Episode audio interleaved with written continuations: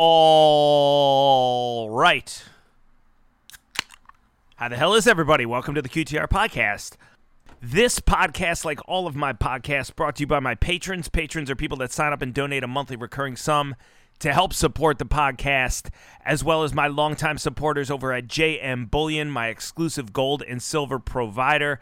Love these guys. You can reach out to JM Bullion directly by emailing Laura, L A U R A, at jmbullion.com. She is there specifically for QTR podcast listeners.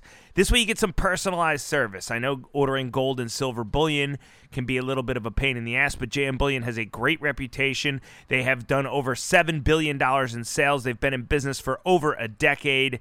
I love the way that they ship discreetly. I love that they always have great inventory. I actually, they are like one set of emails that I get, like a mailing list that I'm on that I actually don't mind getting because I like checking out whatever new they have in stock and uh, just generally good people to do business with if you are looking to own gold or silver bullion. Uh, I've had always great experiences with them, ordering from them. So I say it as a customer, uh, not just as somebody, uh, you know, not just as a sponsoree. Uh, but I do love JM Bullion. Check them out. Their link is in my podcast description, or you can email Laura at jmbullion.com and tell her the Q Man sent you. This podcast also brought to you by my friends over at the Sang Lucci Steam Room. Me and Sang Lucci are planning a get together at some point. I think we're going to try to do it in Philly. We just started having a conversation about it, you know, where we can do like a uh, a meet and greet and you know get a whole bunch of people together all in a room and you know we'll have an open bar and just see what happens.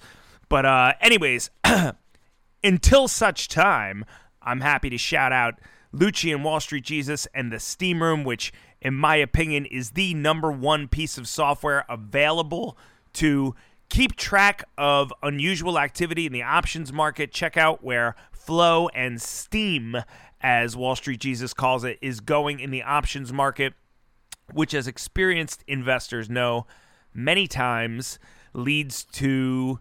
Uh, is a precursor to moves in the equities market. So that information can be useful sometimes if you don't use it like an idiot, uh, etc. et check out the Steam Room. It's a piece of software that's been in the works for 10 years. It's aesthetically beautiful. It's a wonderful community these guys have, and they're honest people to do business with.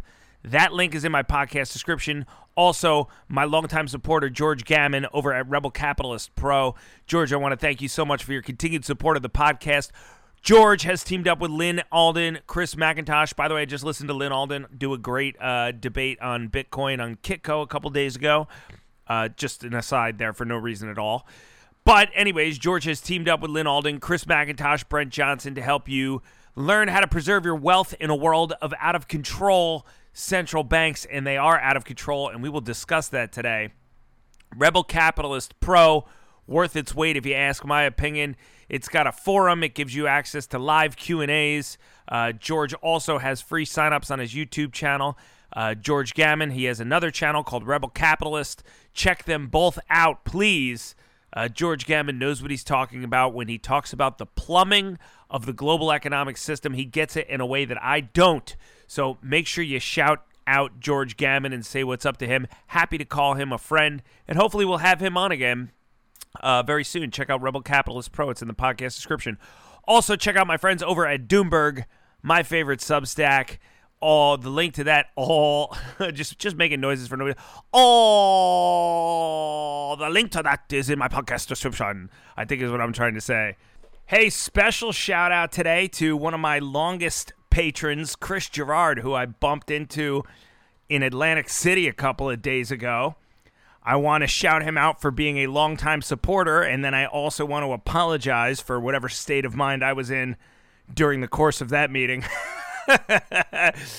Chris caught me pretty late in a long, long, long day of hanging out and uh, enjoying myself with some of my friends. But it was rad to uh, to meet him in person. So I want to shout out my buddy Chris Gerrard today. Thank you so much for your continued support and for all of my patrons that continue to support me. Uh, you guys uh, are really something else. Uh, it means a lot to me. It really does. Uh, everybody that has signed up for my blog, Fringe Finance. I just released my 23 stocks for 2023 that I'm watching for 2023. Not financial advice. I'm not a financial advisor. I'm not recommending buying or selling any securities. Just some names that I'm keeping an eye on that I may happen to be dabbling in. Uh, and you can read that and, you know, do whatever you would like with it. But I'm not recommending anything. Check out my blog, Fringe Finance. The link to that is also in my podcast description. All right, now that I am done kissing my own ass, kissing Chris Gerrard's ass, kissing the sponsor's ass, it's time to kiss my guest's ass. You'll have to excuse me if I sound nasally or uh, congested because I am, in fact, nasally and congested. All right, with all that being said, I want to welcome my guest, Chris DeMuth Jr., who I can't believe this is the first time we've ever done a podcast, given that Chris was one of the first guys I ever met, I think I ever talked to from Seeking Alpha a long time ago when I first, first, first started writing and knew, believe it or not, even less than I know today, which I know is astonishing. And uh, and then I saw Chris from Chris runs Sifting the World on uh, Seeking Alpha and uh, Rangeley Capital. And then I saw him somewhere at a conference where he went on an intricate, like, 30 minute long speech about how to get all of these, like, crazy deals. I'll never forget it. It was like, it was basically like extreme couponing, but like for the financial world. I'd never heard anything like it. He was like, you know, I took a thousand dollars, deposited it in this bank where they give you a two hundred dollar fee for they give you a two hundred dollar bonus for signing up. I take that twelve hundred, I put it into a thirty year T bill. I take the interest from that, I put it in this. I'm like, holy shit! I'm like, this guy's on another fucking level. Uh, having said all of that, I'm happy to welcome Chris DeMuth here. How are you? Chris, it's great, great to speak with you. Great to hear your voice. Thanks so much for having me on. Thank you for contributing uh, to the blog Fringe Finance. So stoked to put your stuff up there, and I know people enjoy reading it. And you are truly the thing I like about you is, you, you know, you're exceptionally intelligent. You're you're very you know you're a classy guy you dress well you're you know you don't curse you're not one of these uh you know out of the gutter type individuals like myself but we see eye to eye on so many things, especially when it comes to macro. And so it's always great to have uh, a friend who people take seriously. and that's kind of what you are. You're my friend that people kind of take seriously that happens to agree with me on some things. Well, it's been a terrible couple years for self appointed authorities on almost every topic. You know, if you think about yeah. uh, uh, uh, uh kind of uh, policy, the, the things the, the, the, that you're supposed to think uh, have been just dead wrong time after time after time. Um, so the kind of remnant hodgepodge of people who have not easily gone along on, on a lot of topics have been vindicated, uh, at least not being kind of reflexively uh, uh, convergent on things authorities have told us to think.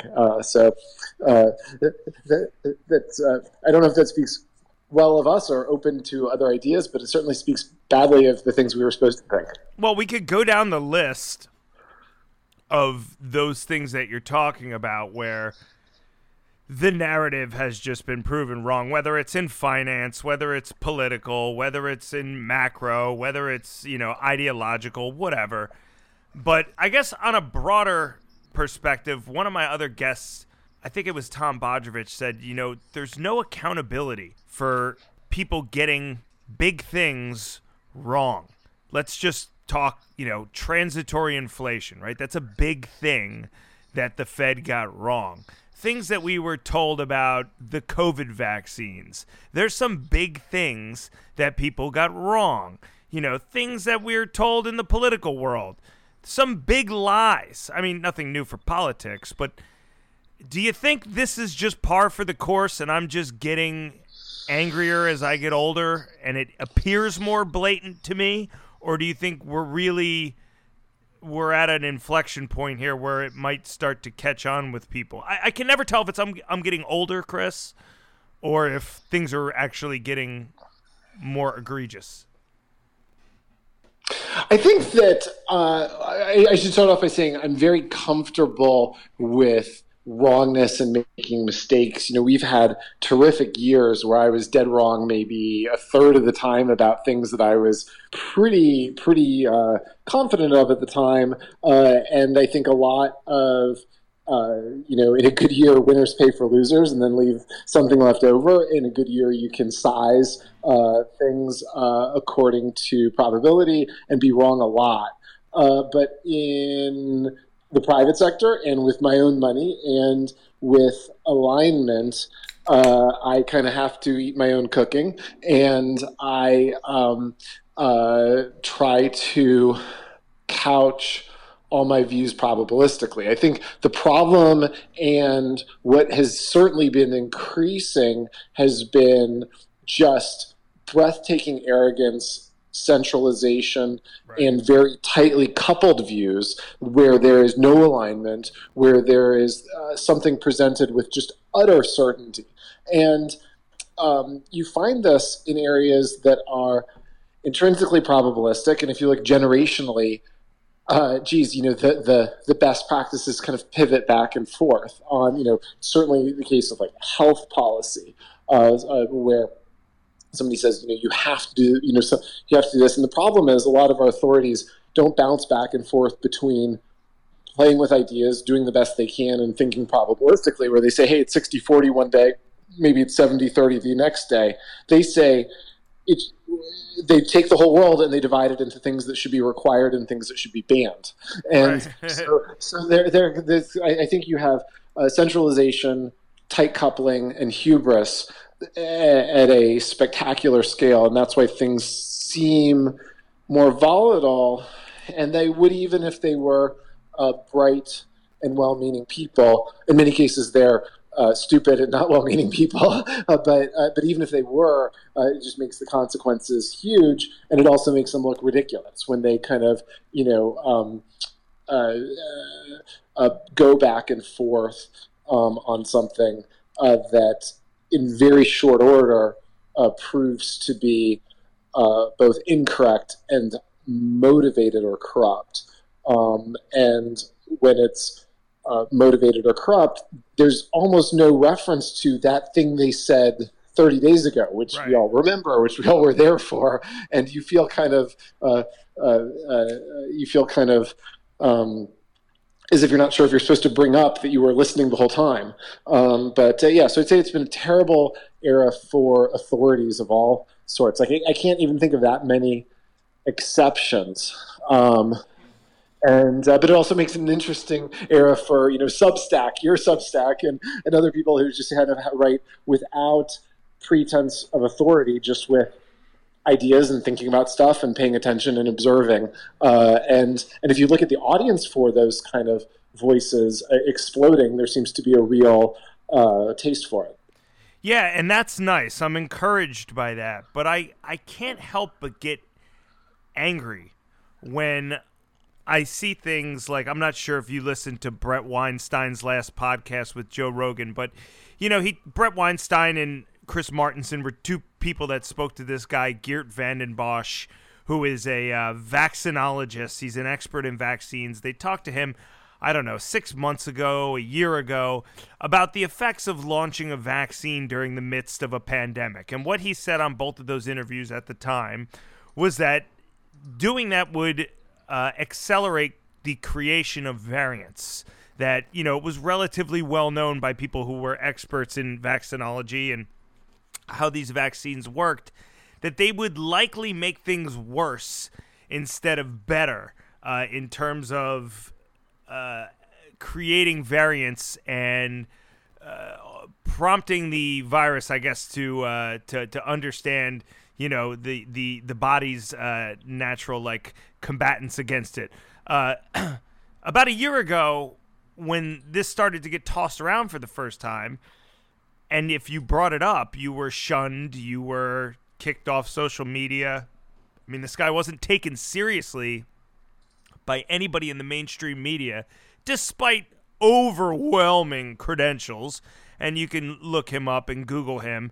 I remember reading through his credentials first before listening to the interviews to make sure that he was somebody that could understand what he was talking about. I'm not Brett Weinstein. I'm not an evolutionary biologist, so I really don't have much of a gauge as to whether or not you know somebody is coming close to making sense when it comes to this stuff.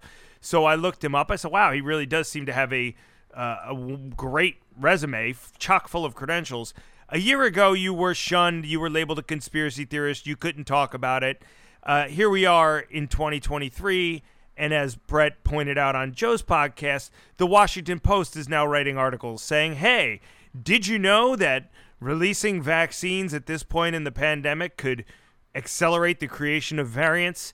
And, you know, what, what Weinstein postulated on Rogan's podcast was essentially that they are. Uh, making their etch in history so that years from now they can point back and say, hey, we did say it. But to me, it's it, it it's almost more frustrating that way because it's that year that we lost. Yeah. You know, almost like with the distribution of the vaccines themselves without long term safety data. It's the two years we lost. And what happened during those two years of consequence, not just the people that were shunned, but who profited, right? Who benefited from that. And, you know, now these people want the same credit for looking back and saying, oh, you know, we always said it, you know, or, or, oh, we got we got the transitory narrative wrong, Chris. You know, what do you what do you make of that? You, is it the, uh, is it nefarious or are they just stupid and can't catch up? The, the health authorities uh, and the mainstream media on this are kind of like sell side analysts after some disastrous right. call on stock, which is I've always thought they would be extremely valuable if you just also had a time machine right? If you had both their uh, their uh, their analysis and their price targets, but you could also trade at that moment minus even just a minus a week or so, it would be immensely valuable. But without the time machine, it's kind of irritating and worse than useless. Um, I, I think that it would have been such a perfect test case for decentralized uh, decision making uh, possibly with some kind of standards, and you know, you could have uh, statistics, and you could have measurements, and you could have people who are trying to, in an organized fashion, do good science and, and let us know what they're learning.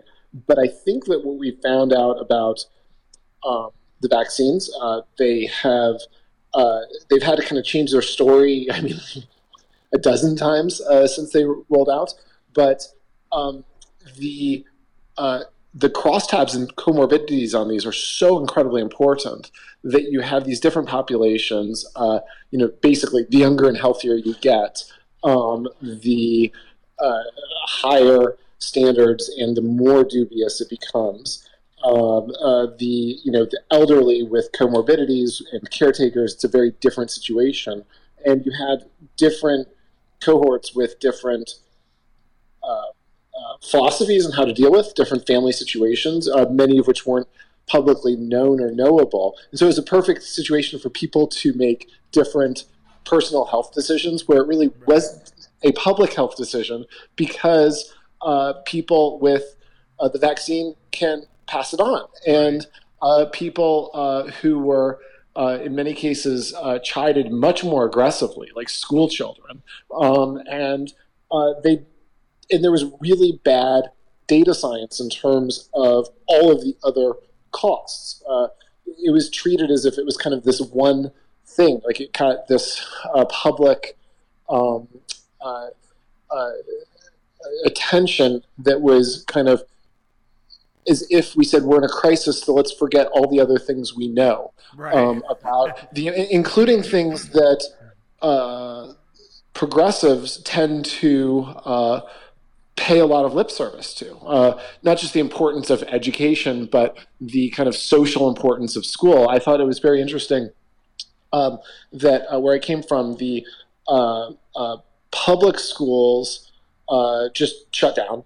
The uh, Catholic parochial schools kind of got back on their feet after a few months, and the ritzy private schools never even debated right after the very first. I mean, they, they had the, the rich kids were right back in uh, you know a serious learning environment.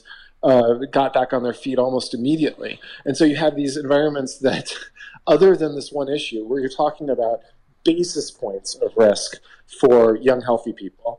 Um, uh, but then you have uh, people with every possible advantage kind of gaining a year, uh, two years um, on uh, poor kids. Uh, I mean, that's that's that's a big head start to give people who already had a big head start. Well, and so it was incredibly regressive, and it was uh, had almost. I mean, I think that we're going to statistically see almost no health consequences on the benefit side, and massive socioeconomic uh, uh, and psychological costs on the cost side.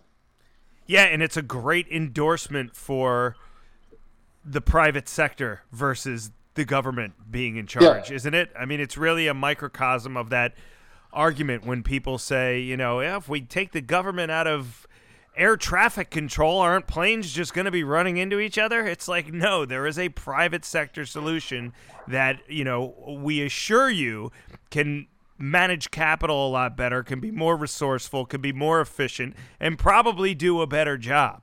You know, it, it's one of those situations where with the parochial schools, it's the same thing, right? Why did they probably reopen? Well, they they probably uh, they had a financial interest in reopening, I'm sure, and certainly their customers probably uh, the parents probably were pushing for it as well. And so again, the private sector makes up their mind a, a year before the government, and and they reap the rewards of that. As Absolutely, you're, as you're stating. And the nice thing about a more decentralized answer in a crisis too is that you're collecting real-time information uh, constantly. Uh, the uh, remote education worked a little worse than I might have thought, you know, and that's not me kind of cherry picking after the fact. That's that's just like what we were learning in the in the course of it, um, and it too was very uh, localized in terms of what the home environment was like. Right, like if you're going home to a you know violent drunk mom and dad that's really different than if you're going home right. to a tutor for each of your classes and a homework room with a dedicated computer uh, and uh, and and there are kids in each situation and their families uh, and schools that could have kind of locally responded uh, with a lot more uh, nuance um, but yeah so it's it's been um, it's been a funny year a couple years uh, for for authorities of all types, uh, but uh, certainly um, certainly disappointing in terms of health authorities. And boy, did they lose so much of their kind of political capital and credibility. You could imagine a crisis in a few years from now. You could imagine a COVID, but with a thousand times the mortality. You're going to have some populace that is just uh, kind of despondent and uh, uh, rejects even really good advice, right. Uh, having been given really bad uh, counsel once uh, with um, with such certainty and such wrongness. Yeah, I said exactly that on an, another podcast. I said, "What's going to happen when it's Ebola?" and yeah. the mortality rate is a thousand times higher, and it's a thousand times more important that we do strategize in a way that you know provides us with the solution and the government does you know provide something. Nobody's going to want to follow their advice. And you know a, a, lot of this is going to spill over to what i think. I mean look either i'm a clueless bear who you know is seeing things through a jilted austrian lens that is just completely unrealistic uh, and I'm stuck in the past. You know, these are the things that somebody churned out of the uh, Princeton economics department would would probably tell you about looking at things through the Austrian perspective now. So it's either that or, you know, we are we continue to walk up the step ladder uh, one step further every day to just tarnishing the credibility of our financial institutions, our our central bank, to a degree where they it won't come back. You know, and that's that's the ultimate can't put the genie back in the bottle problem, right? I mean, do do you think that that's really happening, or do you think that um, do you think that people still have a good degree of confidence in our central bank and and their strategies? Um, I think that we got to an incredibly silly place where you had this kind of convergent, kind of no opportunity cost moment of close to 0% interest rates and COVID at the same time. So you also had, in a sense, zero for many people, 0% um, opportunity cost for your time. Right. Uh, and so if you look at a lot of the bubbles in different areas that happened nearly simultaneously, kind of 2020 through 2022 first quarter or so, you look at the kind of weirdest time, it was what happens if I don't really have a second best or at least second most serious use for my money or time. Uh, and so, uh, uh, and a lot of the mentality that was sucked out of um, not exclusively, but mostly male, not exclusively, but mostly younger, uh, kind of monkey dancing need for competition, need for uh, risk and uncertainty and feeling kind of virile and alive that would often go into sports betting, bar fighting, all of the kind of behavior that turned to securities. Uh, yeah. kind of weirdly and you listen to the vernacular or you read something on reddit and it's not even it's not even the normal language that goes along with uh, credit analysis or risk management or position sizing or or or cracking the 10k and thinking about the fundamental values i mean it was it was like talking about it was it was very uh, strange. It was almost like listening to somebody speak who uh, speaks English as a second language, but never picked up on colloquial terms because it was just it was just different people talking about different things, but they were in the securities market, um, especially around the time of free trades. For some reason, the free trades and presenting it on a mobile app in the form that was more like social apps and more like betting apps uh, just drove the world pretty crazy for a while. My hope is that as interest rates rise, I, I think much too late, much too slowly. Uh, my view coming out of the financial crisis in 2008 2009 was we needed to have symmetry raising them just just to have opportunity cost and consequence and, and if you look at um, a place that it really showed up is if you look at uh, SPAC pitch decks and you look at the uh, slide, the inevitable slide on the TAM. You see, there's going to be this oh my god, uh, uh, total addressable market. and Chris, here's what I'd like from you. I'd like your money right now, and um, I'm uh, not making any money now. There's no profits. There's no revenues. Um, there's not even a plan, particularly to get any, call it in the next couple of years. But in the later part of this decade, call it 2028, 2029, 2030, um, uh, we're going to have this multi trillion dollar market. Um, for some reason, I'm not going to have competition. I'll be the one who gets it. And um, this science project idea is going to work and it's going to be worth this an immense amount as long as the cumulative cost of your capital sitting in my pocket between now and then is call it like 5 10 15 20% it's amazing that people really had a taste for that. Um, it, uh, it was probably a bad idea 99% of the time maybe 100% of the time. Um, it might have been subjectively dubious but there you couldn't kind of solve for being worthless. Once that cumulative interest rate starts to get really jacked up, right? Once you have a, a real cost to the capital, it, you can kind of solve for it not working pretty quickly. Sure. And so I think we're kind of getting into the realm of a real kind of supply demand dynamic around capital where it's not just limitless in a way that actually not just funds uh, stupid ideas, but it kind of becomes this crazyocracy where it's like the more ludicrous, the almost more interesting it is. Yeah, if everything gets yep. funded, you have to you have to be more dramatic if you're allowed to say anything and there's an audience for it. It's like it the, it's starves, like the poles reversing.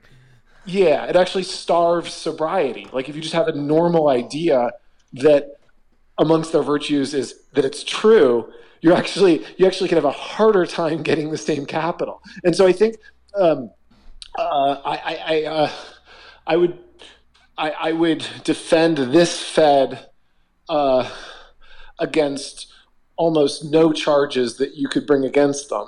Uh, so I wouldn't stand in their defense as much as the amount even that we've moved will enforce a little seriousness. And if you look at uh, the the kind of aggregators of the least serious uh, things, if you look at uh, Cathie Wood's ARK, uh, if you look at the other kind of collectors of uh, profitless uh, science projects, um, they they could survive when there's close to no interest rates. I think this is going to be a much harder environment for them. And as much as they had a pretty rough last year, they didn't particularly have a rough year on the on my bear thesis, which was that they're going to have huge redemptions. They never really did. Like their right. their fans have kind of stuck with them, and for much of the year, uh, Tesla was their big saving grace, uh, and and so you kind of come uh, uh, uh, forward and think some of the worst ideas are going to be really stressed, even with a modicum of seriousness in the uh, central banks. Yeah, and you know that's something that I wrote about last year. The fact that that Tesla was the only string that ARK was hanging on to, and I can't yeah. believe even with Tesla getting decimated over the last year that ARK hasn't gotten decimated more. But I guess they're doing well to actively man. I mean, they've gone from 130 to 30, which is not particularly wonderful performance. But yeah, eh, you know, uh, one thing that interests me is how long is it going to take before? Because look, I think you're 100% right. Okay it's obvious that the era of 0% rates combined with the lunacy of what happened during COVID, where we basically stopped. You know, I used the analogy of taking a tire off of a car while it's doing 90 down the highway. You know, the, the car was the economy was the car doing 90, and we just swapped out the tire while it was moving. We took yeah. out the legitimate economy, we replaced it with money printing, which consequently meant that all the things that need to function for a normal economy to function the productivity, the labor those things all just kind of disappeared. But the stock market kept churning higher, which is exceptionally, it's not just paradoxical, but it's, like you said, it creates almost an idiocracy in the financial world where you know that the worst decisions are celebrated. So so now that the polls are reversing, right? Like uh, north is south, and now south is north again, and we're kind of moving back to some financial, you know, stability as it relates to basic economic laws. How long do you think that it's going to take the five percent federal funds rate that we're almost at now to right the entire economic ship because the car's still doing we may not be doing 90 but we're still moving straight and we're doing 50 down that same highway right yeah. now and there's no doubt in my mind that the interest rate um, policy that we are uh, putting into place now is completely incompatible with not just how the economy is set up right now with the with the debt and the leverage, but also it's completely outside of the syntax and the um, uh, comprehension of a majority of the new market participants over the last 10 years. Yeah, I mean, I, I kind of joked in the middle of the bull market because I, I was kind of losing my mind from 2009 to 2019 over a total like short term lack of chickens coming home to roost. And I think in this last year, they've like all like stampeded home to roost at the same time. It was almost hard to uh, hard to exploit and uh, keep track of all of them. That can't we just raise the interest rate to five percent for one quarter just to reveal the fraudsters and wipe out everybody who should be bankrupt? Because we weren't seeing any bankruptcies and fraudsters could keep uh, a pretty well uh, hidden. I mean, a lot of these frauds are not based on evil necessarily. I mean, they're compromised people, but they're mostly based on pressure, and low interest rates take the pressure off. And in a world, you know, if you look at uh, 50 companies that promise uh, uh, fortune, honor, and glory in a decade. I mean, what percentage of them are simply lying? I mean, I think zero is the wrong answer. Uh, uh, maybe not all of them, but probably some dig- double digit percentage are just simply lying fraudsters, uh, bad guys. Uh, and so we have not seen, I mean, we've seen, I guess, in the crypto world specifically, but in the equity world, we have not seen kind of uh, a, a, big number of frauds revealed. I think we will. We've not seen a big number of bankruptcies yet. I think we will.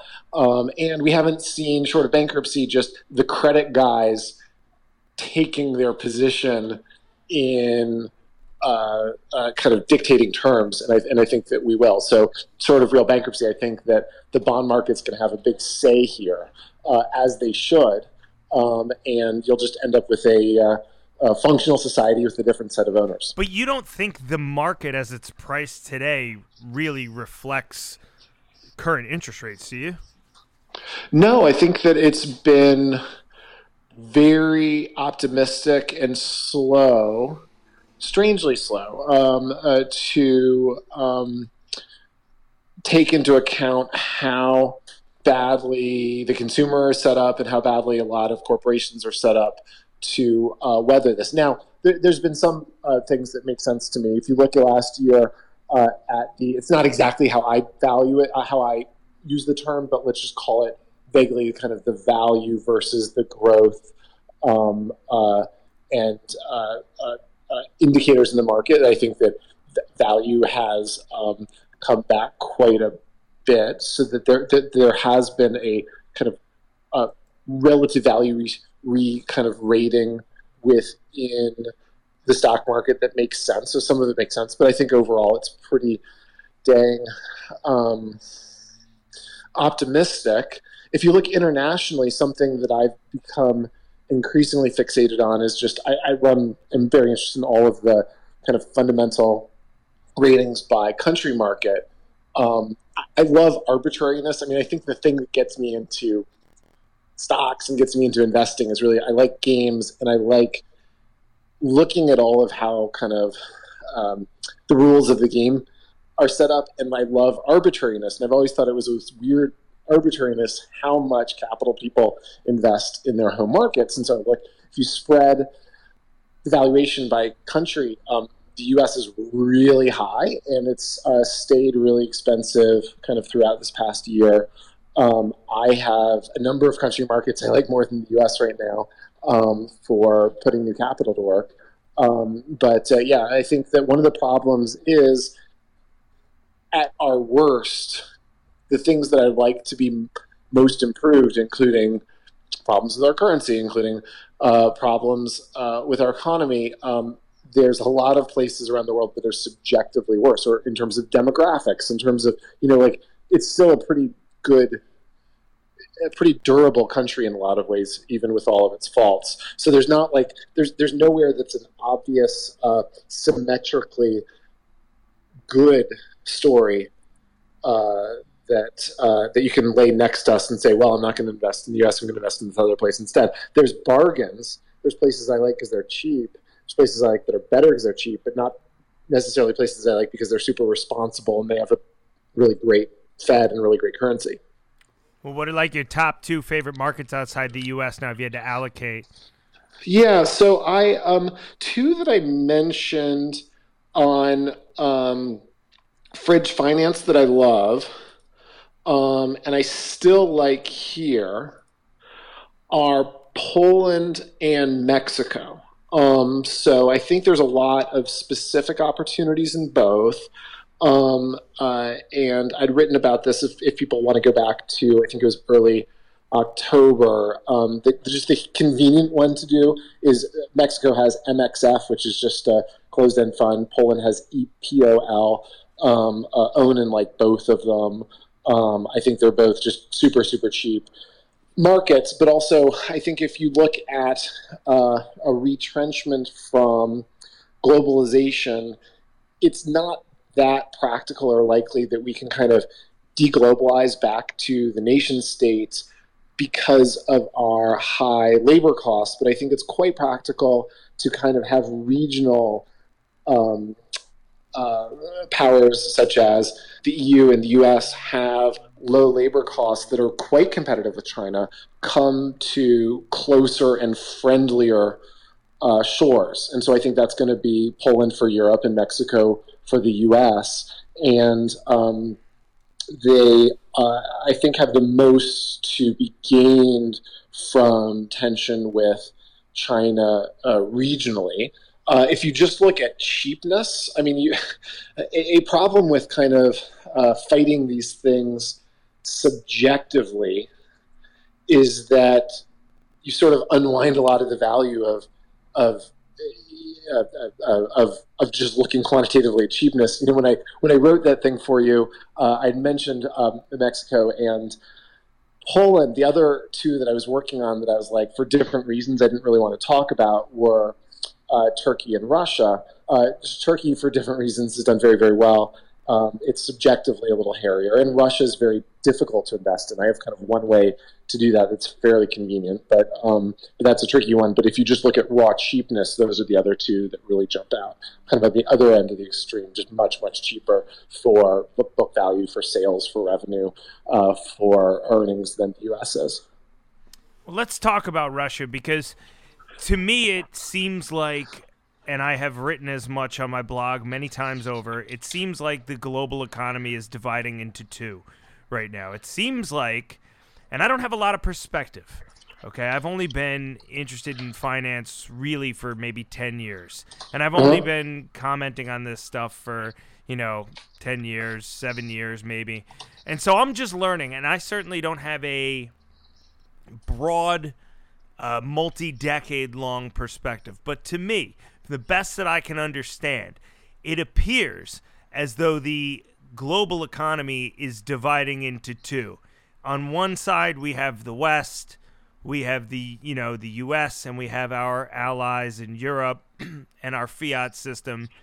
And right now, it looks as though the BRICS nations, Russia, China, India, Saudi Arabia, uh, and several others, uh, are aligning themselves with one another preparing to challenge the dollar. I mean, Saudi Arabia came out yesterday and said they are now looking at other currencies to transact uh, oil in, which is a huge uh, tea leaf to read when it comes to the, the, the petrodollar, which really underpins this part of the dollar's reserve status. Um, you know, we kind of push this plan we kind of catalyzed this. I mean, Russia and China had been de-dollarizing for 10 years, but we kind of catalyzed this plan even further with the you know proposed economic sanctions on Russia. Um, to me, it, it it appears as though those nations are really trying to create essentially their own miniature world economy amongst themselves, where you know they certainly have plenty of the productive capacity. Uh, you know, they certainly have uh, they're certainly on the come up, and they certainly have the population, and they seem to understand that backing things with commodities and things that are finite and tangible could be the way to to kind of break free from the Pangea of the global economy as it stands now. Are we at, in your opinion, a new epoch here, or am I just inexperienced and everything will be I, fine? I, I, I think. Uh uh, there's a real change with how much the U.S. wants to be a real participant um, in global affairs that, other than our role in the Cold War, we had this kind of um, uh, authority and deference because we weren't uh, as uh, engaged in some of these specific uh, kind of, especially on the other side of the Cold War, um, uh, battles as we are uh, right now. As we get uh, quite, and, and, let me say, what I'm about to say is intended to be completely amoral. It's not any kind of commentary on any of these people involved, but I think it's had a huge reaction, not just from Russia, but from China. And also remember, China is just much, much, much bigger and more important as an economy. I mean, there are small regions of China with economies as big as Russia, um, and so um, it really matters in a lot of ways much more. um, the way that the U.S. has gone after and targeted oligarchs uh, uh for the nation states' uh, uh, decisions and actions in Ukraine, I think, is probably one of the biggest things to change the nature of a lot of these regimes thinking.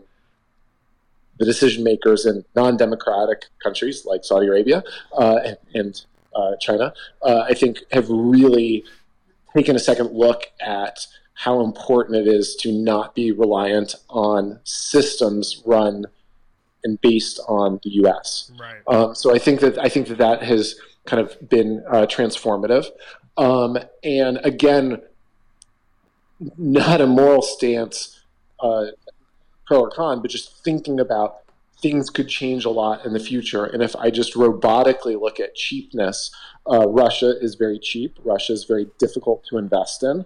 Um, one of the things I think is extremely attractive to me right now, and um, one can assume that I'm t- literally talking my book or invested uh, along this, this is uh, there's a closed-end fund, a Central and Eastern Europe fund, a ticker CEE, and they've just marked down their Russian assets, but they still have a lot of uh, they, they changed you know the name they've kind of scrubbed russian references uh, but if you look at it right now uh, it appears to be trading at a kind of an anomalous uh, premium to NAV. So the NAV is marked at seven dollars and thirty five cents.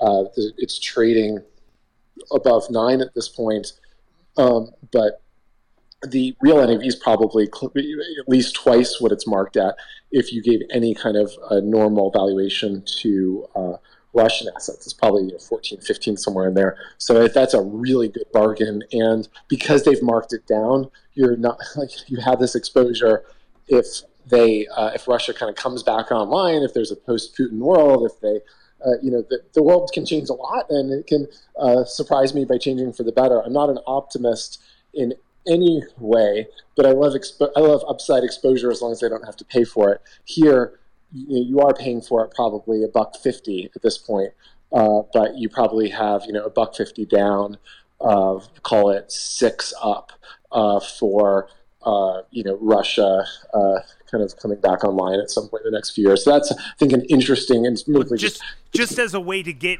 exposure to Russia, it's interesting because there is almost yeah. there there are so few ways yeah. get exposure to Russia right now. Yeah, and and and, and weirdly, whenever there have been um, institutions that are willing to reconcile.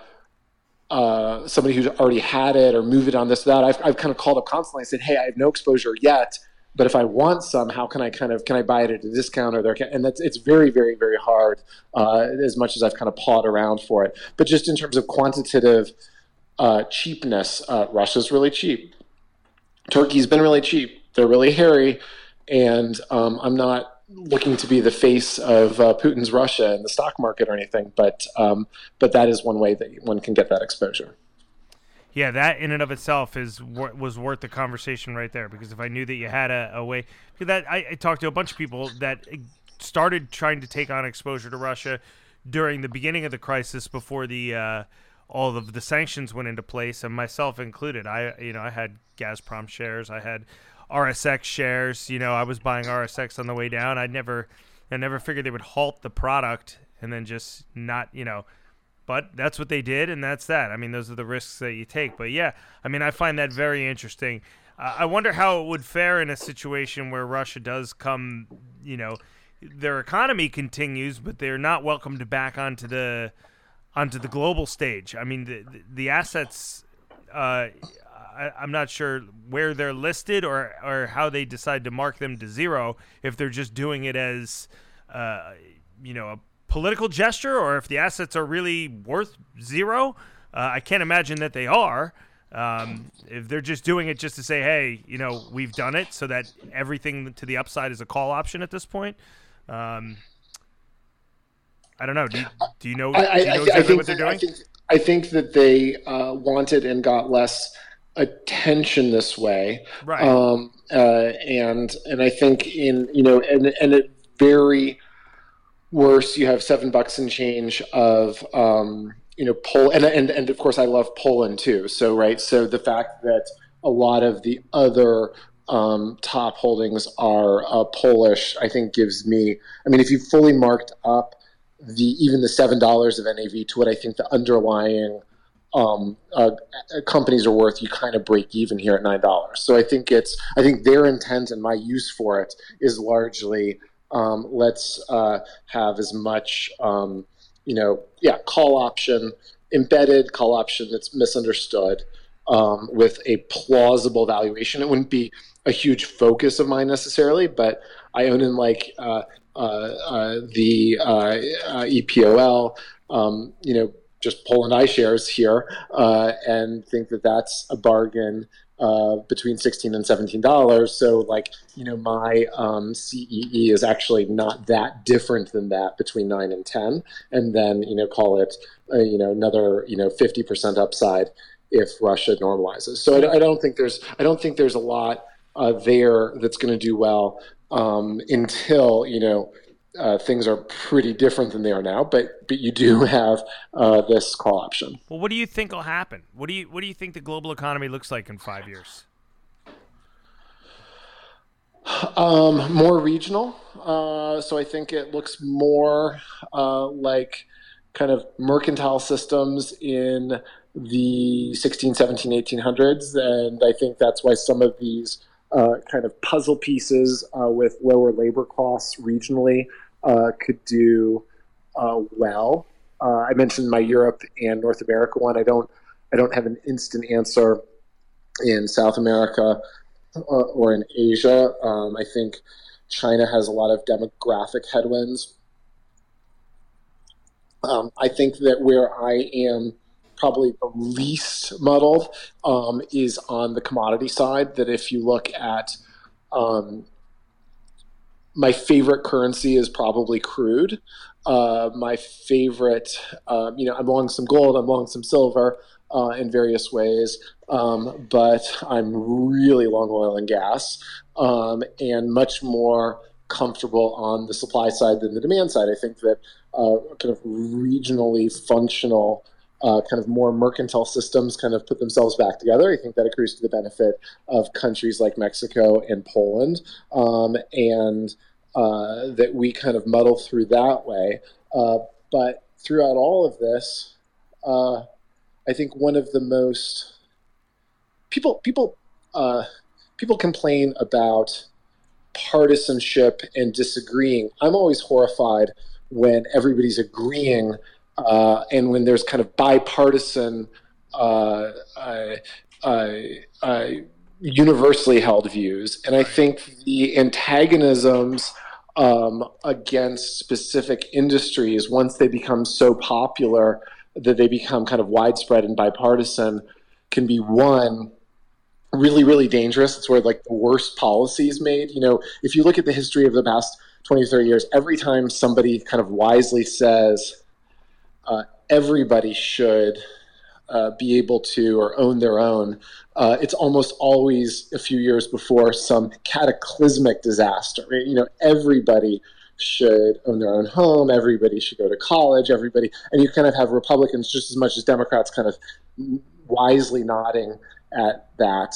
Uh, and it is almost always before some kind of uh, uh, you know, multi trillion or dollar scandal uh, uh, in the uh, uh, history of antagonizing industry.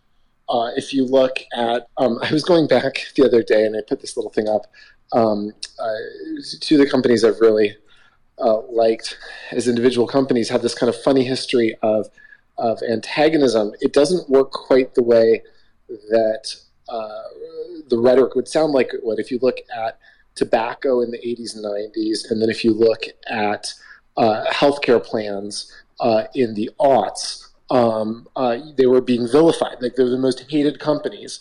Um, and you know, you look at uh, Altria is up five thousand percent since the state's MSA. Uh, United Health is up two thousand percent since right. Obamacare. And so you vilify these companies, and the first thing the politicians do is they obliterate entrance and make it nearly impossible for anybody to compete with these companies they hate. The second thing is they give speeches, but when the laws are actually written, they're largely written by the lobbyists for these companies that they hate. Right. And then thirdly, embedded in them is a lot of things that were the companies to do them on their own without the government, they would be antitrust violations, right? The tobacco companies agree, hey, let's cut our costs deeply by agreeing that we're not going to all advertise to the same addicted consumer. Or the uh, the uh, uh, uh, healthcare plans making themselves impervious to uh, a certain kind of lawsuits. There's all these things in there that are bonanza for incumbents that basically uh, they're treated as if they're being punished, but they're not being punished. The government's becoming limited partners right. uh, who make sure that these companies like uh, Philip Morris will be selling Marlboro Reds 100 years from now, and that's only because of the government, right?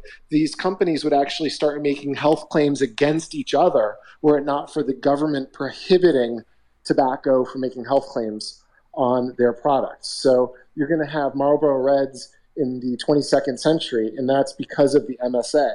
Uh, and United Health is probably going to be kicking along too because of Obamacare. And so, whenever they vilify these industries, it actually can be really good for the incumbents. And so, you have uh, today uh, the same kind of treatment going after the oil and gas companies, kind of you know universally uh, bipartisan uh, vilification. Uh, this administration's particularly aggressive. And uh, they're going to do things like say, hey, we're going to make it almost impossible for you to bring new supply online. Right. I think what if, if you and I, if, if you were Chevron and I was Occidental Petroleum and they recorded us saying the things the government's demanding of them, we'd go to jail for violating antitrust laws, right? they, um, uh, they want this, and it, they want the supply to go down, and then they're confused when the prices go up uh, of these companies that are just going to be able to keep using old refineries, keep using whatever existing exploration and production they have, bring nothing new online, and then send the money back to shareholders. Well, as a shareholder, that's fine with me. I mean, as a taxpayer, it's it's it's disaster for an average person who relies on their car and gas to get to work. It's a disaster, um, and it's a religion associated with uh, an energy uh, transition that will rely on uh, energy that we could bring online decades from now, and even then um, is kind of weather based on the wind and the sun. And so it's it's uh, it's it's amazing how much actual action has been taken on ideas that uh, nobody really believes could work. And then one thing that's not ultimately controllable is the price of the commodity. And that's the truth teller. And if you look at, I mean, they did almost everything they could in terms of emptying the, st- the Strategic Petroleum Reserve right before midterms um, to help win an election. But you can only play that game once. There's not that many more tools in their toolkit, and they've completely lost their credibility with the Saudis. I mean, I think the Saudis, yeah, no. um, the, the, the, it, it's it's obvious uh, derision and mockery of the U.S. right now uh, from the Saudis. They know uh, that we lack credibility. We, the American government lacks credibility, and um, so I think they're in an incredibly uh, weak position to do anything about the commodity price. Yeah, and it, it'll be just another lever that the BRICS nations, joined by Saudi Arabia, can pull when they want, when it suits them. You know, because while Saudi Arabia is in the midst of making deals with China right now, which is what's going on, oil deals, purchase agreements, export agreements, all in Chinese currency. You know, here we are vilifying our own domestic oil and gas producers, and, and you can say what you want about other types of energy or electric vehicles coming online or you know climate protests. Look oil and gas companies have been vilified for decades chris right? Decades and decades. They've always been the enemy. I remember when i was 18 years old you know 20 years ago it was the big oil and gas companies that were you know which is interestingly enough, you know, that was kind of part and parcel with like big pharma, right? There was always a beef with big pharma, especially amongst I, I you know, when I was a, a Democrat, when I was uh, a leftist in my late teens and early 20s before I understood how the world worked, you know, it was always the big corporations. Kind of ironic. I know it's been said a million times, but I just find it funny how willing so many of these people are to throw down and throw their trust into these same corporations that they once vilified once they just have a little bit of fear and panic, which is what happened with COVID. Now we have to listen to everything Pfizer says, right? yeah, yeah, no, it's really remarkable. Uh, uh, and on the oil and gas side, I think we're very quickly going to become similar to the world of tobacco, where we both play lip service to attacking them rhetorically and subsidize the same companies. I mean, right. uh, I think I think that five minutes after the government's done attacking oil and gas supply they're going to have to start subsidizing demand because uh, enough of their voters are going to be in trouble over eh, their family economics are incompatible with, uh, say, European uh, uh, uh, oil and gas prices. Um, the solution to that will not be an apology. It will not be a uh, regime, regime change uh, or resignations, it will be subsidizing demand. Uh, so, as a, again, as a shareholder, I'm kind of stuck in this uh, strangely uh, perfect situation.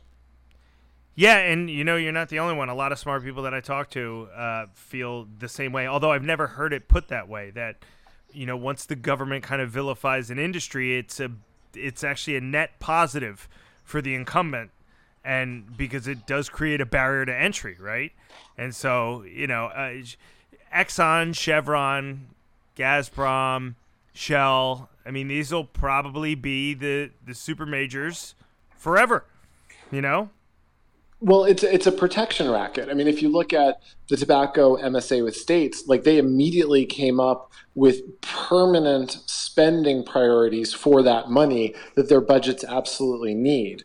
Um, so you could say it's a punishment in the same sense that a mob protection racket is punishment. But if I'm paying into that protection racket, which again wouldn't be legal if the government had not insisted upon it, right? If I had just said, "Hey, hey, Chris, you know what? We have this great deal with tobacco. Let's just send a bunch of cash to 46 states, and they'll kind of give us some space." Like that would be very illegal, other than the fact that they insisted on it and the government itself signed it. Uh, and so we have this um, uh, slush fund that they uh, now utterly rely on. And um, if I had a complaint uh, paying into a protection racket and said, "Hey, you know, uh, uh, smokeless tobacco, it's it's certainly looking." Much, much, much safer than uh, cigarettes. Uh, in fact, I think nicotine is a net health benefit, not a doctor, uh, not official uh, health recommendation, but I think that th- there, there are concerns with the smoking mechanics. But I think that smokeless tobacco could um, save lives. I think it could be the biggest health breakthrough since penicillin. Uh, it's going to be, you know, it save million, you know, could save millions of lives, but um, could hurt my bottom line. I can get that government to crush it. I can keep that. I can keep. I can keep technological progress uh, off of our shores because of the MSA. Uh, and uh, that's where government kind of slips uh, from its normal goofy category to its really evil category. Well, speaking of government, the last thing I want to ask you about is what you see in terms of the political climate in the country now. We, you know, just coming out of midterms with the Republicans barely winning uh, the House, uh, heading into 2024. So it's now 2023, which means all of the primary bullshit will start soon. And uh, by the end of this year, it'll be in full force, gale. What do you what do you make of the political climate in the country right now? Where where have we been, and where are we going?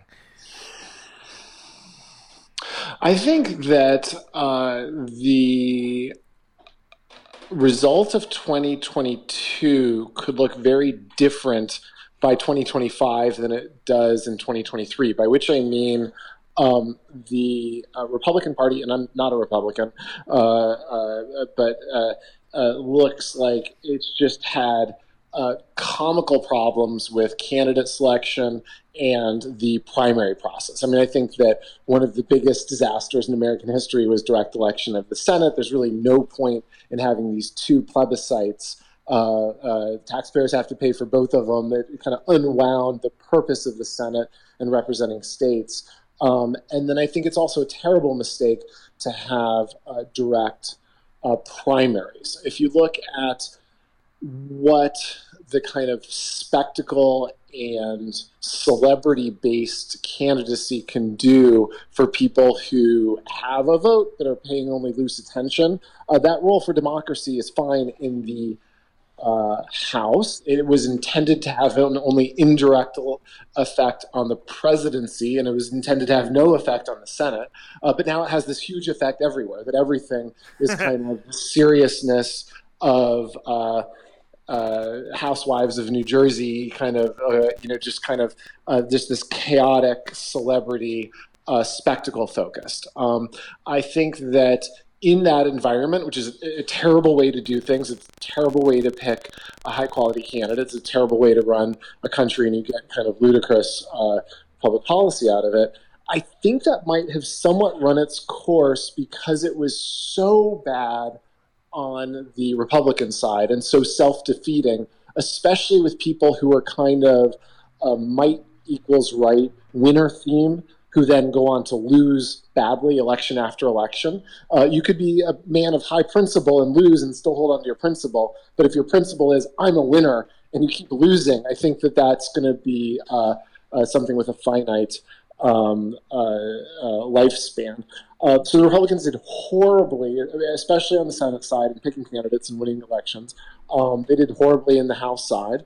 Um, two years from now, they have a much better uh, Senate map, um, and uh, you have a humbled uh, Republican candidate in the form of Trump, not personally humble, not humble, but humbled in his candidacy very, very badly. I think he would have been um, a candidate who could could lose the next election. Uh, I think that his odds went down, uh, which helps the Republicans. I think I think that Biden is an extremely weak candidate, and his odds went up. So if I was kind of a Machiavellian uh, Republican, uh, uh, I would look at this and think, gosh, this was an unbelievably embarrassing night where we deserved to get embarrassed. We needed to get embarrassed and did. And on the Democrat side, they were heading in a direction that would be kind of the worst of all worlds for them, and they can keep plowing ahead, not just with Biden, but with a kind of unreconstructed, flamboyantly woke, illiberal leftist direction on spending regulation, cultural war issues, and so forth. So I think that um, the uh, Democrats could learn all the wrong lessons, and there's this glimmer of hope that Republicans might finally learn some good lessons on candidate quality that can kind of unite the kind of more uh, populist side with the more traditional kind of limited government uh, side. And there are people, uh, there are really good people who could run and step up. I mean, in state after state, I could have picked a name of a Republican who could have easily won, and, and a total conservative too, not not a wimp sellout, but a, a real conservative could have won you know, easily in Arizona and New Hampshire and state after state after state with just lifting a finger on some good tactics. Um, something that's indicative of this area that's really frustrating to me is if you look at kind of the stupidest House members on both sides, uh, uh, constantly they say something where I think, well, they finally did it. They went off the deep end. Now they're toast. and then I look at the next FEC reporting, and it'll be like the biggest fundraising bonanza on both sides in the history of it. So again, you kind of have uh, uh, kind of weirdos and idiots who are able to monetize. Um, and I don't even think of it extremism. I mean, I'm, I'm, probably extreme in the directions that I believe. I mean, I believe that we should have spend an extremely lesser amount of money than we're spending right now on regulation issues or on Fed issues. I, am not. This is in no way an argument for moderation. It's an argument for saying things based on facts and doing things for reasons and having some logic applied to it. The people who do that least have been fundraising dynamos. So there's this real, I think, new era in the past, uh, kind of increasing over the past decade, where you can really monetize. Um, your base and some of the dumbest bases are the most monetizable. do you uh, do you think the Democrats will run Biden again? Um, I think they probably will. Um, and I'll only whisper this in case they're listening, but they obviously shouldn't.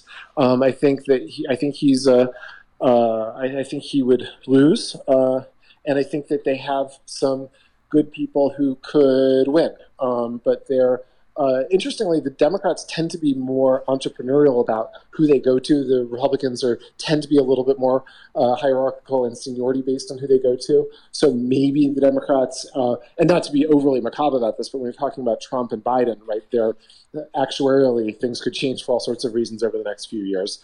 Um, but um, I think they'll probably pick Biden. I think they probably should pick somebody else. So you don't think that for you, you you're saying that if if they do pick Biden, you think they'll lose? Oh, I think I think I think that especially after 2022, that Trump's star went way down, which is very good for Republicans, and that Biden's star went way up, which is very bad for Democrats. Right. And I think if it is a, um, and, and what's really tricky is, and this really accrues to the benefit of the governor of Florida for a couple of reasons. One is one on one, I think Trump loses one on 20 Trump wins. Um, but if the Florida governor is up against Biden, I think that that map across America could look a lot like Florida looked on election night in 2022, which is a multiracial and cross socioeconomic lines, right. non woke, center to center right majority that includes conservatives and working people and just normal apolitical people and people who think this woke stuff is weird. And, immigrants and, from uh, socialist countries who aren't interested yeah. in socialism anymore. That was the most stunning thing about the, the Trump election, and even in 2022 was you know win, winning Miami Dade County, de- destroying it. You know, Republicans dominating. Which is Am- amazing, amazing, and not just Cubans who have long been kind of anti-communist, uh, and uh, kind of get a sniff of socialism from Democrats and get repelled, uh, but Puerto Ricans and people from all sorts of different backgrounds. Um, but if you look across the country, I think it's really interesting on some of the uh, and this is my kind of hope for not getting 51%, but getting 60 or 70% of a very, very kind of broad, kind of coalition, big tent coalition, uh, that includes kind of knuckle dragging troglodyte wingnuts like me, but also includes a lot of people who just want politics out of their lives and don't want uh, to deal with some of, especially some of these cultural things that are very bad fits for a lot of the different subgroups within America. You know, if you look at Dearborn, Michigan, and the uh, big not just very new citizens, but a longstanding, uh, kind of prominent uh, Arab American community there, uh, they are not that excited about a lot of this woke stuff. So when you talk about, hey, let's teach your little kids um, things that are neither factually true nor fit within your family culture about uh, gender and so forth, you had all these rednecks and all these Arabs together go, kind of really seriously confronting the school boards right, on uh, vote stuff. and so I thought, like, man, this is like I never thought what a um, kind of backlash would look like, but it's very interesting. It's very multiracial and it's very um, uh, multi uh, kind of uh, uh, working class as well as uh, yuppie uh, type people, right? There's a lot of people who are not comfortable with, uh, and, and think about Biden, who I think of as a very normal almost, Democrat. Almost as if everybody is all together in the pursuit of life, liberty, and the pursuit of happiness, regardless of race. I, almost I, as I, if, right? I gotta think it's a huge. I gotta think it's tens of millions of Americans very, very uncomfortable confronting the most ascendant, loudest, very online, very on Twitter, uh, young uh, uh, cohort. If you look at Biden as kind of a normal Democrat, all the energy of his party is to his left, right? He, and I think because he's old and because of health and so forth, he's very deferential. But if you look at who he has to defer to, it's uh, the kind of uh, woke, illiberal leftist mob that are the most extreme. But the funny thing about it is it also happens to be really, really white and really, really elite. Right. And uh, and if you listen to actual kind of regular Americans of all uh, walks of life from all backgrounds, um, almost nobody wants anything to do with it. And what's interesting is because woke ideology, even if it's a white elite phenomenon, because it uses the vernacular of race, a lot of white people have no idea how to confront it or how to respond and just cower and are silent.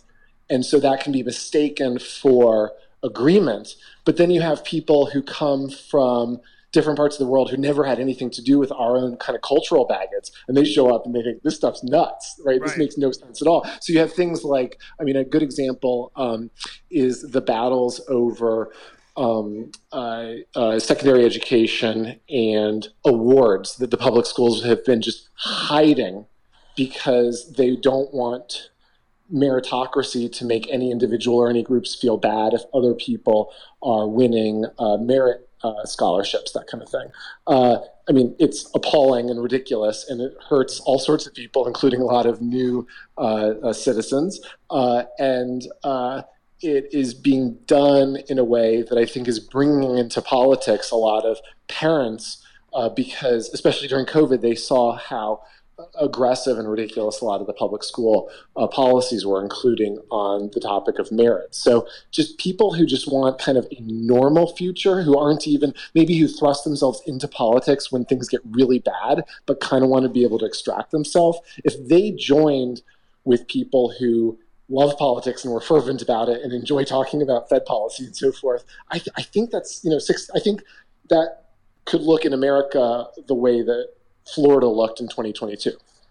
Well, and I don't want to speak for any minorities, certainly, but I, I would guess that there, you know, in Philadelphia last night, one of our hockey players didn't take warm ups. Ivan Provorov didn't take warm ups because everybody was wearing uh, pride flag warm up uh, jerseys, right? So mm-hmm. they have the players go out and wear um, pride flag jerseys while they're shooting their warm ups, and then I guess they put their regular jerseys back on for the game. And he uh, he didn't make any statements, and he didn't make any you know huff and puff about it. He just didn't partake in the warm ups, and so that became a huge story. And then it came out that you know his you know he abstained due to his religious beliefs. He said, and. Mm-hmm. Uh, and one of the ways that somebody characterized it when they were criticizing him was that you know he went out of his way to to harm people by doing that. He went out of his way to do something harmful. Now I don't know. Maybe it's just how I look at things, and I am uh, pro gay rights. I'm pro gay marriage. Uh, you know, socially, I'm very liberal.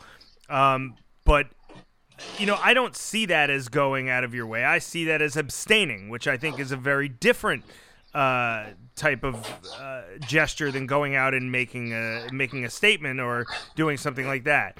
So uh, the point I'm trying to get to here is that I'm wondering that if in the case of Mr. Provorov or in the case of some of these minorities in Dearborn, Michigan that you're talking about, and in the case of the Arabs that are joining hands with the rednecks uh, to kind of hopefully get to the same place for their family and their community, I'm wondering if people are just getting sick of being involuntarily deputized in whatever campaign of the day, week, month, year is going on.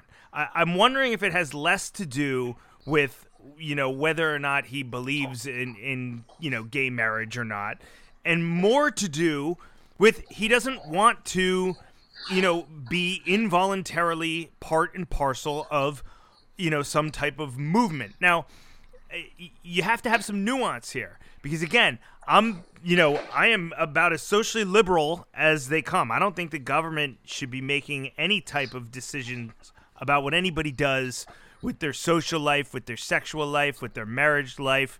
You know that that's that's that person's personal business, and I support you know any way that people want to live their social life. Some things I find ridiculous, you know, but that's my right. I still support people's rights to go out and, you know, dress in a dog mask and bark like a dog if they want, if that's what makes them happy. Fine. But what I'll say is, you know, here, here's a good example. When I loaded up uh, FIFA, the video game, like mm-hmm. uh, last year, I remember I bought the new FIFA. Love playing the video game. Love soccer. Like one of my favorites. I've been playing FIFA for 20 years. Before the game came up, there was a there was a screen that said, you know, here at FIFA, we don't believe in racism. We don't believe in sexual discrimination and this and that and the other and blah blah blah blah blah blah blah. This big long fucking, you know, virtue signaling diatribe. And at the bottom, it said agree. And if you didn't click agree, you couldn't play the game. And you know uh, who else did this some years back? Bumble did this, the dating app, where you know you log on and it says here at Bumble we support you know everybody's sexual, religion, orientation, whatever, blah blah blah blah blah blah blah blah blah. In order to use the app, you know you have to agree by these terms. The same thing, agree. You have to hit the agree button to move forward.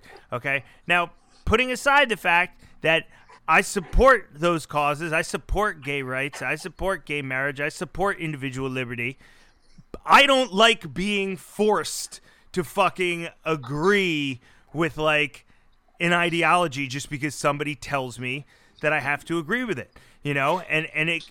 I mean, how much of it do you think is that? I, I can't imagine what it what it must be like for, and you know. So, I, I I think that the universities have gotten to be so one sided that it's atrophied their skill to argue and debate and to live in a pluralistic civil society. So I think right. that there is this fear. Um, I uh, am for marriage equality and against racism so strongly that I don't feel the need to put those thoughts in the heads or in the mouths of anybody else but me. I can speak up for myself exactly. Uh, with total confidence on those issues. I'm not embarrassed by my view on those issues.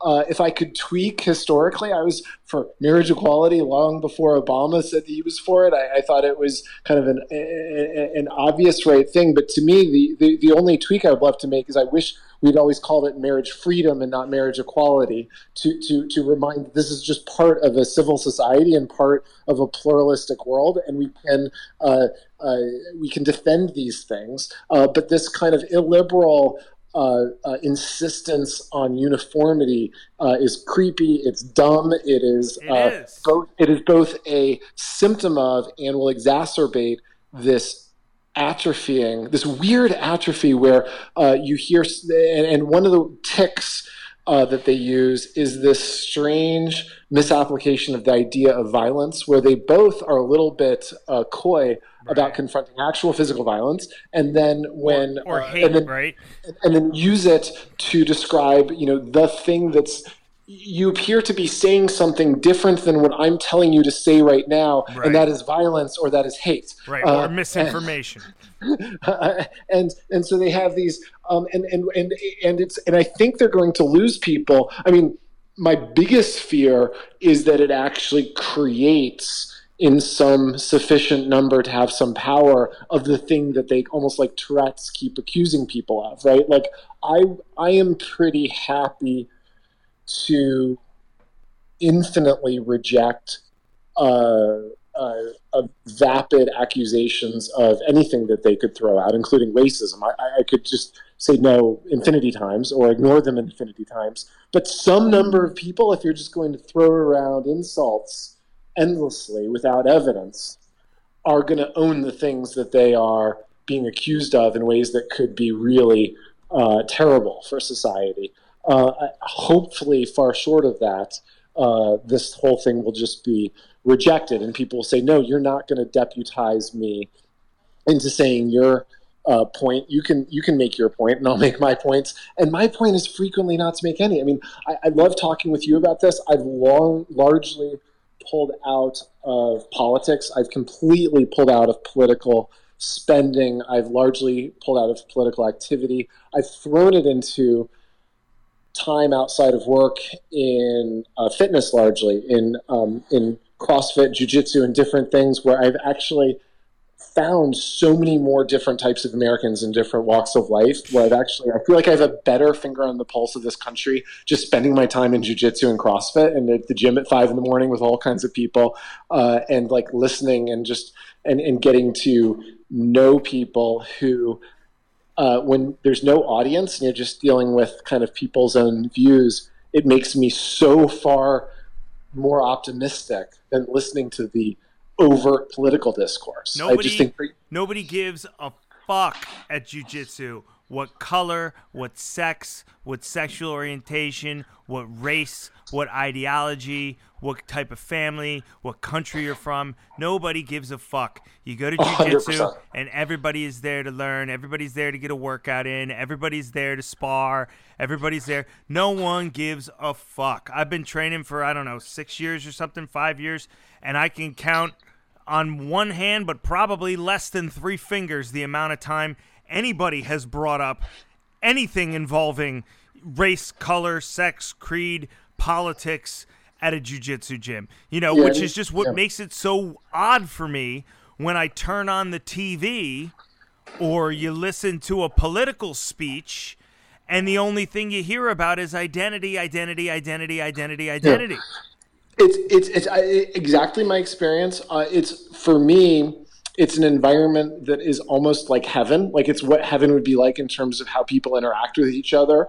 Uh, a deep like love for people who couldn't be more different in these ways um, that we are told from a distance set us against each other, and that we have to rub our nose in because it's treated with complete benign neglect. Like I would say, months and months and months go by with no reference whatsoever because we because we got stuff to do, right? Like we don't. um, Well, and there's uh, a deep, there's a reverence and a respect just for getting on the mat. Yeah, and and and if months into it, um, uh, uh, you know, and, and we have every type of person you could imagine. Uh, there's some reference. You have so many things in common, such deep connection to fellow humans that our differences are treated with this like superficial like mirth. Like there might be some joke or some light-hearted thing uh, and then you have to remind yourself, oh yeah, that is different for uh, somebody, you know, you know, uh, in, in whatever group for whatever reason, and it just seems so trivial compared to the deep important things you have together, and it's because in an actual human interaction where you're allowed to explore all your commonalities and your nose isn't rubbed in your differences that you have to in this political adversarial environment confront right away having broken through that you have this actual community you have actually Right. this is what america should look like this is how exactly, and it's should be. it's proof positive that the tail can't wag the dog, which is you can't assume that everybody is one way or another because of their identity, which of course Mm-hmm. is you know where the idea of prejudice comes from to begin with, where you're prejudging somebody, right?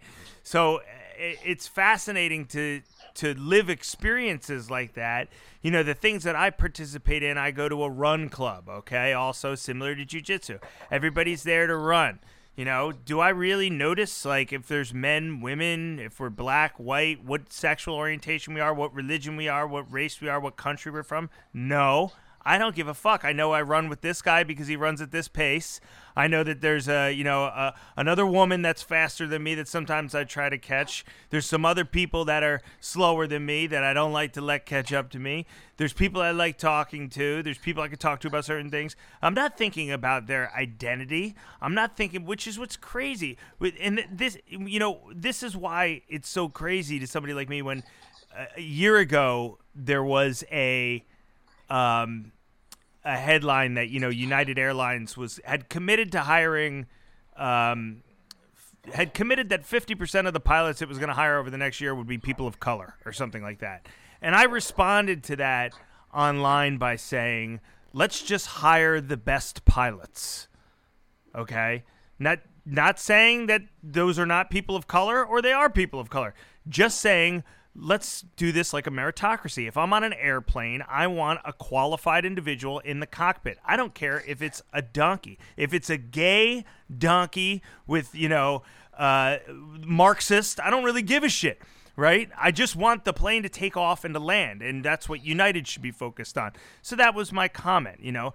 And I got into this thing with somebody who called me a racist for saying that. I said, "There's, there's not, there's nothing racist about wanting a competent pilot to fly, and saying that should be the priority over identity. The, the, the, you know, the meritocracy should be should be the priority over identity, right? And the person said, "Well, you know, you're just a racist and you don't even know it. It's so ingrained in you that you just don't even know it." and that's the kind of that's the tail wagging the dog kind of shit where I'm just like, oh, okay, you know, because I'm a white male, that automatically makes me a racist. Oh, oh, and I don't even know it. I'm too dumb to understand it, Chris. You know, it's the product of centuries of, uh, you know, uh, institutional racism that have been uh, so ingrained in my DNA that I'm I will never see it unless I take one of their courses. You know, like I, I don't know.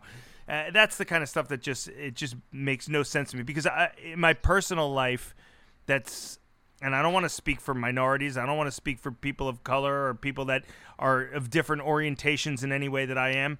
But to me, when I when I go to the gym, or even you know when I'm dating or when I'm you know when I'm out in social interactions, I just I don't know. Those things just don't register to me. It's not. I never look at this guy and say, "Oh, hey, he's from you know he's this color, he's this orientation." I don't really give a shit, to be honest with you. Well, the two things that make me most optimistic are that the World Economic Forum is going on right now, and if you look at the wholesale corruption of American elites over the last couple of years, and I mean longer than that, but if you look at elite corruption, if you look at some of the biggest news stories that kind of just fade with time. That's the latest topic for a while, but with very, very, very little um, uh, in terms of uh, accountability. Um, you, know, I, you look at the Jeff Epstein scandal, you look at FTX, you look at individual crimes that cannot exist without many, many other crimes on the other side of it, and then just they kind of fade away.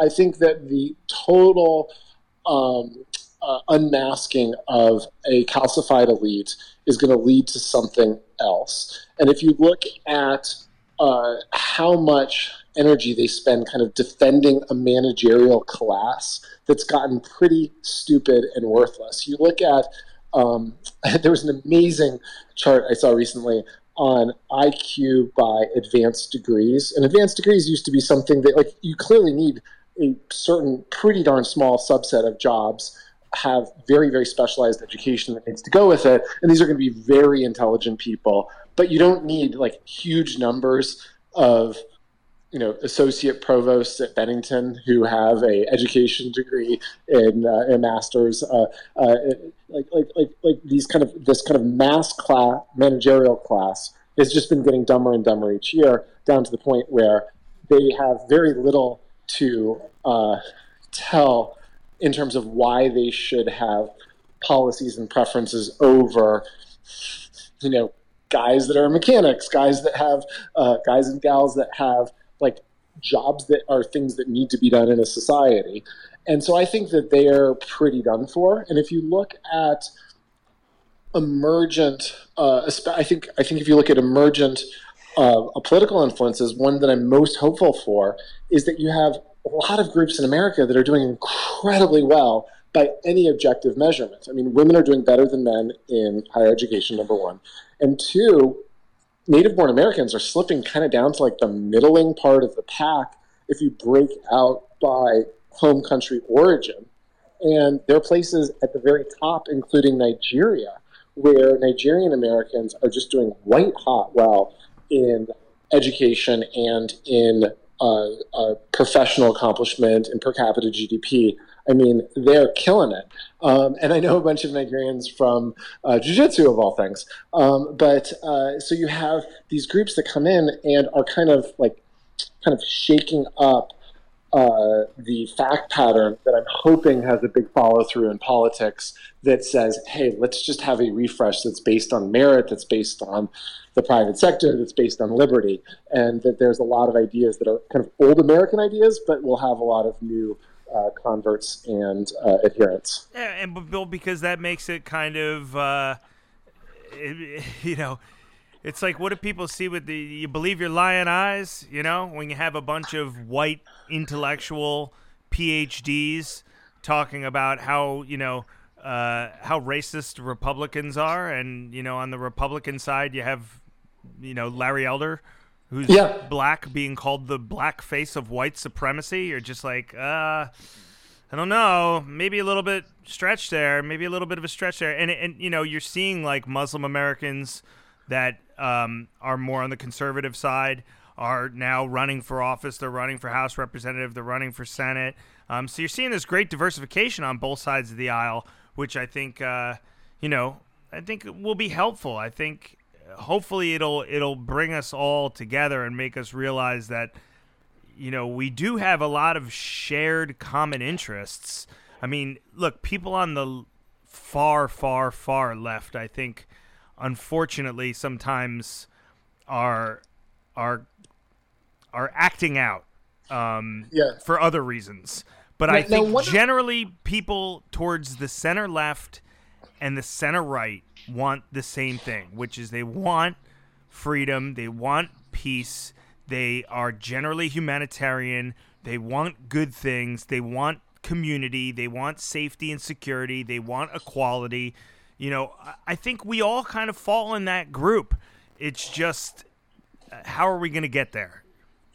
And I hope that there's an opportunity for a refresh. One of the parts of that that we haven't talked about is I think we need a much younger cohort of leaders, um, and uh, not a comment on his politics, but I think it's great that the Democrats just picked a new um, a leader in the House who's much younger. I think that we there's a lot of people in their 30s and 40s that could take over from people in their 70s Sure. and 80s, and that that would be an improvement. You know, uh, one of, one of the shining bright lights out of the World Economic Forum is if you saw the Prime Minister of Finland. Every time I lo- look at their Prime Minister, I think, why is it again that we have to have people, you know, twice or three Right. times her age, uh, uh, uh, running everything? Right. If the government's really too big and complicated for a 30-something year old uh, mom to run, then it's too big and complicated. Uh, I think fucking get tired of looking at him too. You know what I mean? Like Yeah. I'm, I'm, you know, I, I align myself with some of Mitch McConnell's policy decisions, but I just can't stand this fucking sight of him anymore. You know what I mean? Like, what am I gonna do? I gotta sit here and watch this guy fucking age to be 152 years old? Like, just fucking retire. You know what I mean? Just retire. It's like Pelosi. You know, thank Yeah. God she just bowed out too.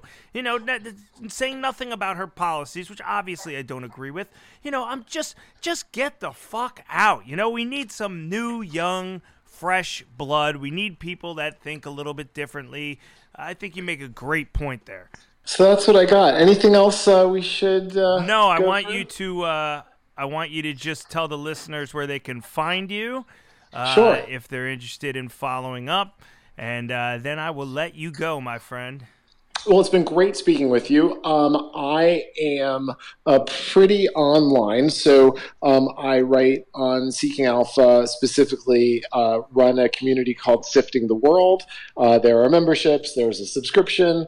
Uh, look up if you're interested, uh, and my ideas are there, um, and I have more on the kind of three I mentioned today involving Poland, Mexico, uh, and uh, CEE for Russia uh, in terms of international uh, country markets. And uh, we'll uh, hope, hopefully, if invited, uh, we'll write more on fringe finance on, on Substack in terms of investing ideas. And then I also write my personal journals called Vale Tudo, which is about uh, jujitsu and other personal exploits that I'm working on.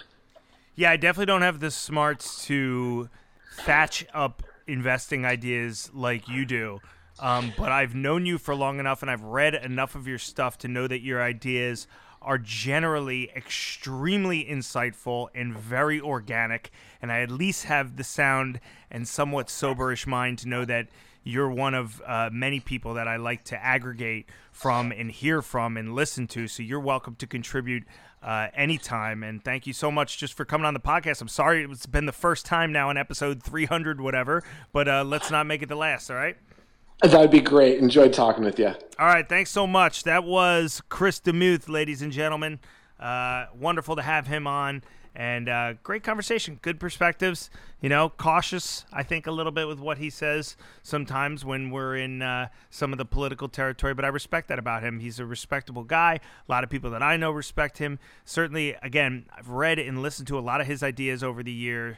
None of it, uh, none of it is wood. He's got great ideas, and uh, he's somebody that on a, on a short list of people, you know, maybe ten people I'd rattle up off the top of my head that I would strongly consider their opinions when it comes to investing in individual equities. He's one of them.